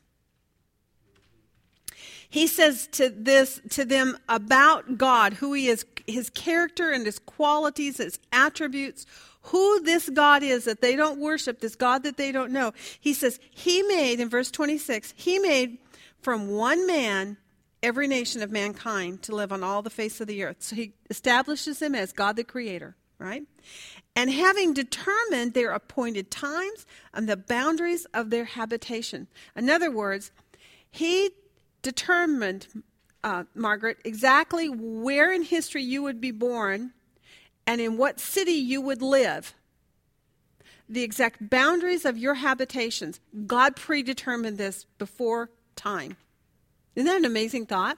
And he said, Why did he do that? That they would seek God if perhaps they might grope for him and find him, although he is not far from every one of us. Isn't that a lovely verse to know? And if you view your life, this is Paul being thrown in the midst of this jail situation and these false charges, but because of those false charges, he's getting an opportunity to go and witness about Jesus, the gospel message, to people who would never get an opportunity to talk to otherwise. Neither would any of those other apostles, neither would any of those other Christians, right? Only and, P.S., would they have ever listened? Would they have ever actually heard as much as they did here? Even though he keeps getting cut off, um, if you're a judge hearing a court case, do you have to listen? So, by law, they're bound to sit in their chair, keep their mouth shut for at least a portion of it anyway, and hear what Paul has to say. So, Paul actually gets a captive audience. Because of the legal scenario, they have to hear Paul out, which they did up to a point when they called him insane, right? About the resurrection, but he he is a captive. This is just amazing to me. God determined He has made from every man uh, every man uh, he, he made from one man every nation of mankind to live on all the face of the earth, having determined their appointed times and the boundaries of their habitation, that they would seek God if perhaps they might grope for him and find him, though he is not far from each one of us. God's sovereign hand in this is so cool. And so if we look at Paul and this situation that's going on with him, and we see that what he's accomplishing is a captive audience hearing the gospel message, and God has already promised him that in the end, have no fear, I'm going to take you off to Rome. Amazing. Yes. And he did and and here he is. That's right. So and here he is. So he's speaking to Festus in 30, 13 to 22. Then what's the end of this? Well, Festus and he he lures King Agrippa in to help him, right?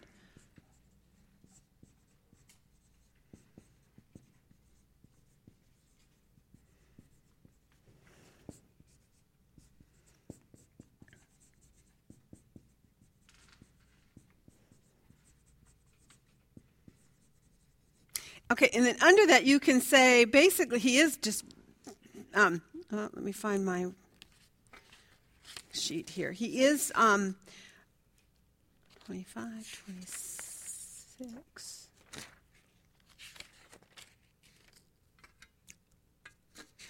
I love it. I'm going to put on here verses 25 to 27 because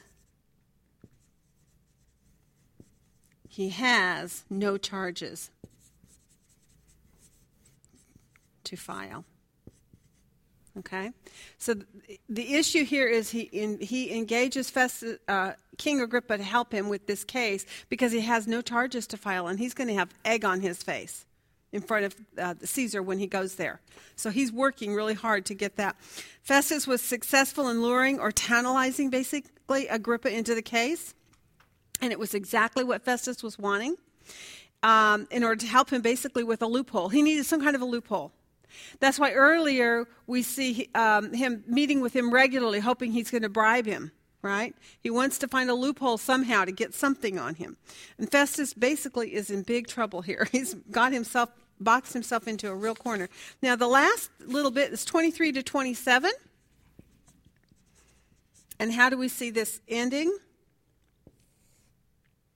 Festus brings Paul out before King Agrippa. Okay. Paul is He's brought out before the king. okay. He gets to he comes out and he gets to talk to the king. He's I think this is interesting. Do you think he's embarrassed or do you think he's angry?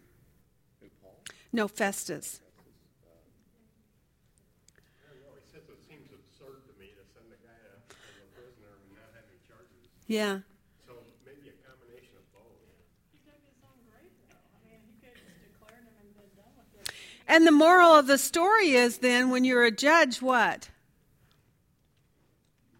Serve justice. Serve justice, don't be biased. Yeah, if you have an agenda that you want to accomplish as a judge and your goal is to find in favor of one side of the case or the other, and uh, instead of looking at the facts and judging it fairly like you're supposed to, right? Like our Supreme Court, that's right. Right. That's why I thought about him being embarrassed a little bit too, because if he sends this, it's, it is absurd. I'm going to be so embarrassed when this comes up there. He's going to go, "What? What are you doing here? Where's the charges? Where's the evidence? Where's the eyewitnesses? Where's the proof?" You know, he's not going to have anything. Um, it basically has nothing to define. hmm That's it. That whole double role of governor and judge. Yeah. You know, he's got to make life for himself if he- if he's governing that area. They could make his life miserable. So he's got his self-interest. Okay, so I titled the, that last segment, 23 to 27, that Paul is innocent and Festus has no charges. And what this kind of does for us as we follow the, the paragraph titles is what we see is over and over again Paul is innocent, right? And that they have an agenda, obviously. And the agenda is highlighted for us in those two statements that their desire is to uh, do a favor to the Jews. Okay, so we see a partial a court that has partiality or bias, and we have an innocent man, but the end result of it is what we said out of Acts 17. God's in control of it. He is sovereign over the dictating of this. This is God's plan for Paul. And this whole scenario, if it weren't for this scenario, none of these men would have ever heard the full gospel me- message. They wouldn't have heard about the death, burial, and resurrection of Jesus Christ or the claim about the resurrection of the dead, that hope, right? But because God, because Paul is falsely arrested and put in this scenario, he's given that opportunity to have a captive audience hear his his testimony. That's pretty cool. All right. So from that, if you look at it from that perspective, it's like, yay, Paul, good for you okay, my turn. I mean, I'd, you'd almost be willing in a way to go do that. Uh, but at the time, you got to know that he's he has to be fearful that his life really is in jeopardy, right? In all of this. Okay, so. Right, right. That's true. He doesn't know what's going to happen at Rome, but yes. Paul's case before Festus and then and Agrippa. If you want to add that in there, just you know. I put I actually titled it King Agrippa is enlisted for counsel because of, of what we see there where he's the expert and he keep they keep relying on him. Okay. Go to chapter 26 now. We got one more to do and we're almost done. What time does that clock say? It's there's 10 minutes. Okay, perfect. Nice. Okay, 1 to 11 is our first paragraph in chapter 26. What's going on there? We're, what do we see about the flow of chapter 24, 25, and 26? It's just showing this full court issue of the lingering problems of a delayed court system that where he's not getting the final um, judgment made yet, but that he keeps moving forward in this. All right. So, uh, what do we see in 1 to 11? And this is where we get into what subject? Yeah. On the whole, what would you title this? Say it again, Martha. Oh, this, I'm standing trial for the hope of the promise. Okay, there's one. Standing, all right. And uh, did you title that chapter? I like the word testify or testimony because in this chapter we get the most declarative testimonial part, right? So this is really the one where you actually see the gospel. Is if you want to try to remember it in your mind later, where do I go to see where Paul actually lays out that? Because that's the part that, quite honestly, when you've done cross referencing and gone back into the book of Acts, is this not the one that we tend to always go into? We go to look to see how does Paul present the gospel, right? So, somewhere in your title, you do want to say that here's where Paul gives this testimony, right? That he testifies. So, um, I'm going to go ahead and give it a title here Paul's testimony. And it's before who? Before Agrippa.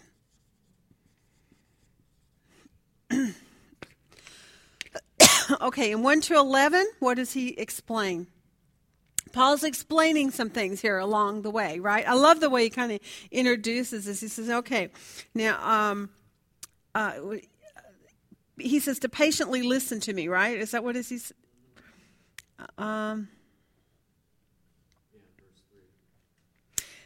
especially because you are an expert in all customs and questions among the Jews. Therefore, I beg you to listen to me patiently. I love that, don't you? Listen to me patiently. Okay, and so once he makes that statement, then what is it that he does in the verses 1 to 11? What is he explaining there? Okay. Okay, his life as a Jew and as a former and, and former to what? Former to his conversion. So he explains his former life. Now, is this a good um, place for any of us to uh, to start when we're giving our gospel presentation to somebody that we're interested in bringing into faith. Yeah, it really is. It's a great place to start. Let me tell you about my life before Jesus. This is why you need Jesus. My life before Jesus was like this. Let me tell you about myself. This is what I was like. Now, in Jesus, this is what's happened, right? So, w- would you say, if you're just pondering on it momentarily, that there's a significant difference in your life before Jesus and after Jesus? Oh, yeah. Huge one in my life. Huge one. Um, now, I, I would like to say that I've arrived at perfection, but, but I haven't. But I can tell you that my life is dramatically different in the, the things, the way that I think, the things that I put, put my time to, the, the, the way that um, my life has a calmness and a purpose and a, and a focus that I didn't have before. And for people who are floundering around out there in the world lost, and they feel like the whole world is against them rather than God being for them, would you say that the hope that you can give them by talking about what your former life was compared to where you are now would be a real catalyst to help a person maybe even consider coming into faith. Absolutely. So we see Paul do that. He explains his former life. So really there are two things he, he brings up about his former life. What are they? One that he was what? Okay. Okay. That he was a Jew and Pharisee. Now, that Pharisee part would probably be really interesting too, just because of the fact that that shows that he's also trained, right, in, in, Ju- in the Jewish faith system, not just a common uh, parishioner. All right, and then in 9 to 11, he says about himself, what did he do before? Yeah, he was a persecutor of the way. The one that he's being challenged or accused of, of being a, a ringleader for this sect, he's saying, I used to persecute these people. The very ones that you're claiming now that I'm a ringleader of, I used to persecute.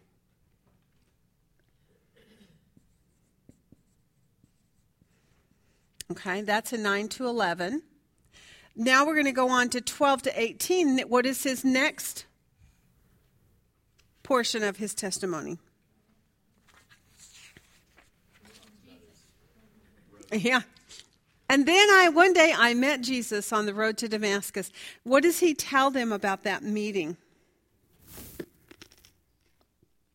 What are some of the things that he highlights on? I mean, there's a lot of things he could have described and gone on about, but what does he highlight on? Okay. Okay. And when Jesus spoke to him, what did Jesus call him to go and do? Okay, so w- what he points out is formerly I was a, a, persecutor against the way. Now, in this moment, first of all, number one, it was really something supernatural. It was a bright light from heaven. So this takes it to that level of um, uh, experientially with God that that he saw this huge light. That there was a a witness basically of his of his conversion, right? And so he gives a supernatural sign that show that that he met with the Lord on that day, and that he had witnesses even there with him that did that. But that that he met Jesus is super important. Why is that maybe an important point before he gets into the next segment? Who is Jesus, according to the sect of the way? He's the Christ who what happened to him? He was raised from the dead. So, oh, Paul, you met this man, Jesus, who's dead? Interesting. So he starts by establishing I've seen the dead, risen Christ, the one who was dead and is now risen. I met him on the road to Damascus. So 12 to 18, he, um, I saw Jesus. He explained how he came to faith, right? explained how he came into faith. And that's in Jesus, of course. Right? So, a no, couple of points. Number one, um, the risen Christ appeared to him. These are my words, not from the text. I just had to write it in a way that made sense to me. I saw Jesus on the road to Damascus. I saw that risen Lord, the one that, by the way, in just a minute, I'm going to talk to you all about the resurrection from the dead. I saw the risen Lord. I saw him on the road to Damascus. That's how I came into this faith. That's what t- changed me from being a persecutor of the way to being one who now is on on trial for this. So he speaks about that, and he speaks about um, being appointed. I was appointed to be a minister.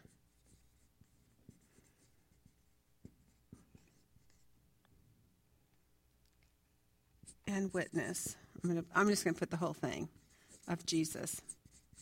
I wasn't going to try to write the whole thing, but I just changed my mind. I can't do it without putting the whole thing on there. So he he says, I was appointed at that point when I met the risen Lord on the road to Damascus. He appointed me to be a minister and a witness of Him. Okay, because of my my divine appointment on that road. 19 to 23, what does he do? What does he speak of? I think this is really good. He's explaining another thing.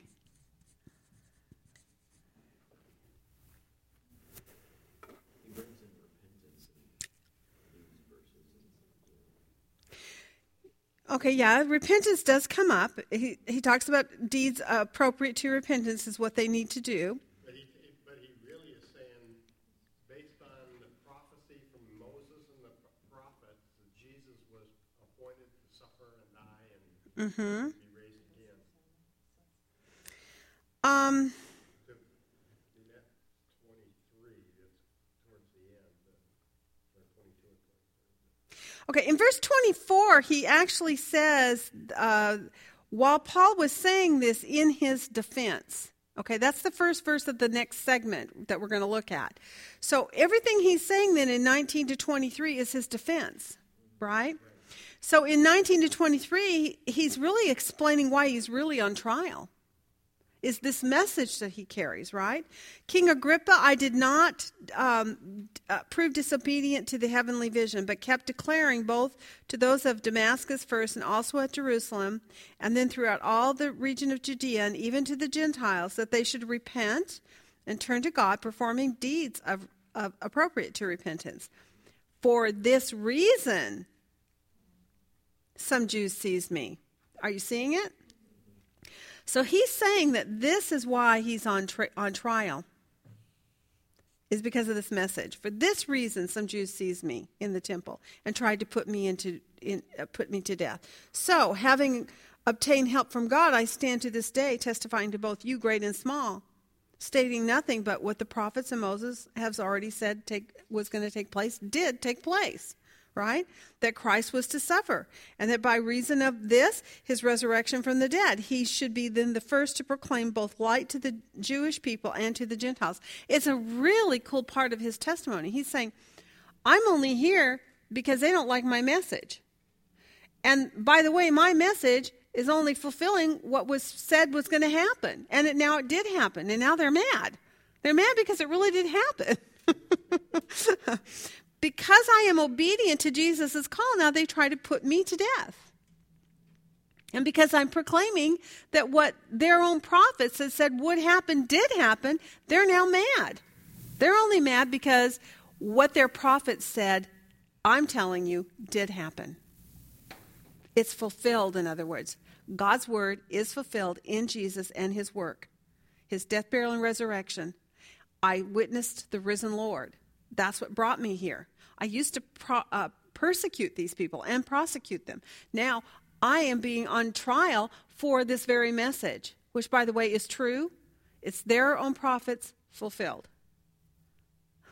Isn't that interesting the way that he brings that all around? So, in this segment here, where he's basically explaining why he's really on trial, he's really on trial because they're mad because he's proclaiming that Jesus is the fulfillment of what their prophets said would happen.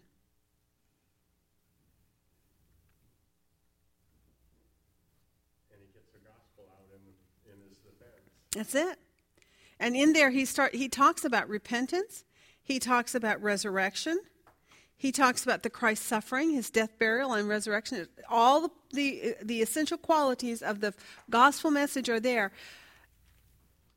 The prophets prophesied that the Christ would come, that he would suffer, right? That he would not he would not suffer decay, as David says it in the psalm.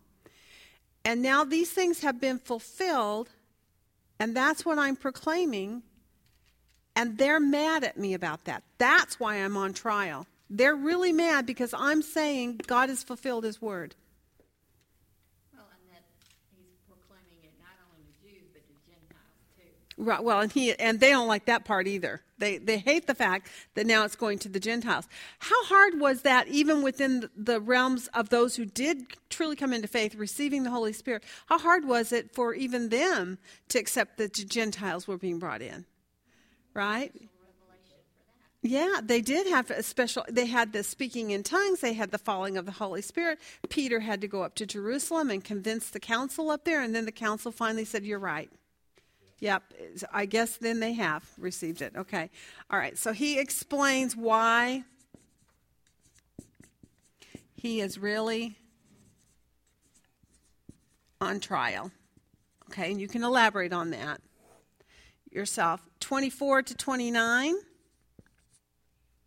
This is the funny part. What does Festus do at this point? When he starts talking about the resurrection from the dead, what happens to Festus? Yes, he does. He has a meltdown. And not only that, but think about this. He's in the middle of a court hearing, right? They're, t- they're having a court case going on. And he stands up and says, Are you insane? Can you imagine your judge doing that at your court case? You'd be going, oh my gosh, that guy needs to be arrested himself. so Festus shouts uh, that Paul is insane. Well, you can see back in um, 25 when he's explaining to King Agrippa what this is all about. That he's already got his mind made up and he, he, he has tunnel vision. He only sees one thing here. Because he said when his accusers stood up, they began bringing charges against him, not of such crimes as I was expecting, but they simply had some points of disagreement with them about their own religion and about a dead man, Jesus, whom Paul asserted to be alive. Exactly. I was ex- He had, he, he was like this. Yes. Yes, that's exactly it. And so, but this, what's really interesting is this, this really all boils down to this last half of this chapter is all about what is the major rub against Christian faith is the concept of resurrection from the dead. Um, I mean, today we, I think a lot of it is even more fundamental than that, which is, does God even exist? You know, and I always get so tickled, not tickled, but a little annoyed, maybe is a better way of saying it, when I hear these TV programs where these scientists get on and they start validating how billions of years ago this and this happened, right? And how man fundamentally is a part of the earth and how we came to become who we are at this point in history. And it's through this process. In other words, evolution is pushed and pushed and pushed. And as soon as they open their mouth and say that, I discredit everything that I see on that TV program afterwards, even though it's probably good stuff. But I get so frustrated because I think fundamentally he's he's already broken and is thinking about how did man come to be right? Well, early in the in the ministry of the gospel message, the fundamental issue, the biggest rub seems to be repeatedly is the resurrection of Jesus Christ. Did it really happen? So if you consider that now and you go back to um, the early part of Acts and also back into the Gospels, when Jesus was resurrected and he appeared over a period of 40 days to thousands, right? He left a witness of his resurrection by credible eyewitnesses, which are now recorded for us in history. So, what is the next point that, that the people who are opposed to this would, would do? They say, well, the Word of God is not even true. It's not even accurate. It's not even a historical document that we can rely on. So they attack the fundamental about the Bible itself. I mean, they'll go at every turn they can in order to try to disprove is God, does God exist? Did Jesus raise from the dead? And is his word about that even truthful and, and reliable? But I'll use, the- but I'll use scripture to find. That's exactly right. Exactly. Exactly. Okay, in the conclusion for today's lesson in 30 to 32, what does King Agrippa find uh, concerning Paul? And it's not doing anything worthy of death or Yep. So he has done nothing worthy of imprisonment nor death. Basically, he is innocent. So if Paul had not appealed to Caesar, he would not have been set free at this point, right? Now Paul will go to Caesar, uh, to, to go Caesar. Paul's testimony before Agrippa was just one more opportunity that God provided for the gospel message to get out about the death, burial, and resurrection of Jesus Christ. And if you believed Acts 17, verses 26 and 27, this was God's design all along. He determined the exact time and place that Paul would be born, the habitation, habitation in which he would live. He placed him there that he himself would seek for God and find him, and that then through his words, through his ministry, which God called him to, others also would seek God and find him because he's not far from any one of us. Isn't that awesome? Great, great lessons. Okay, good chapters. Good review, guys.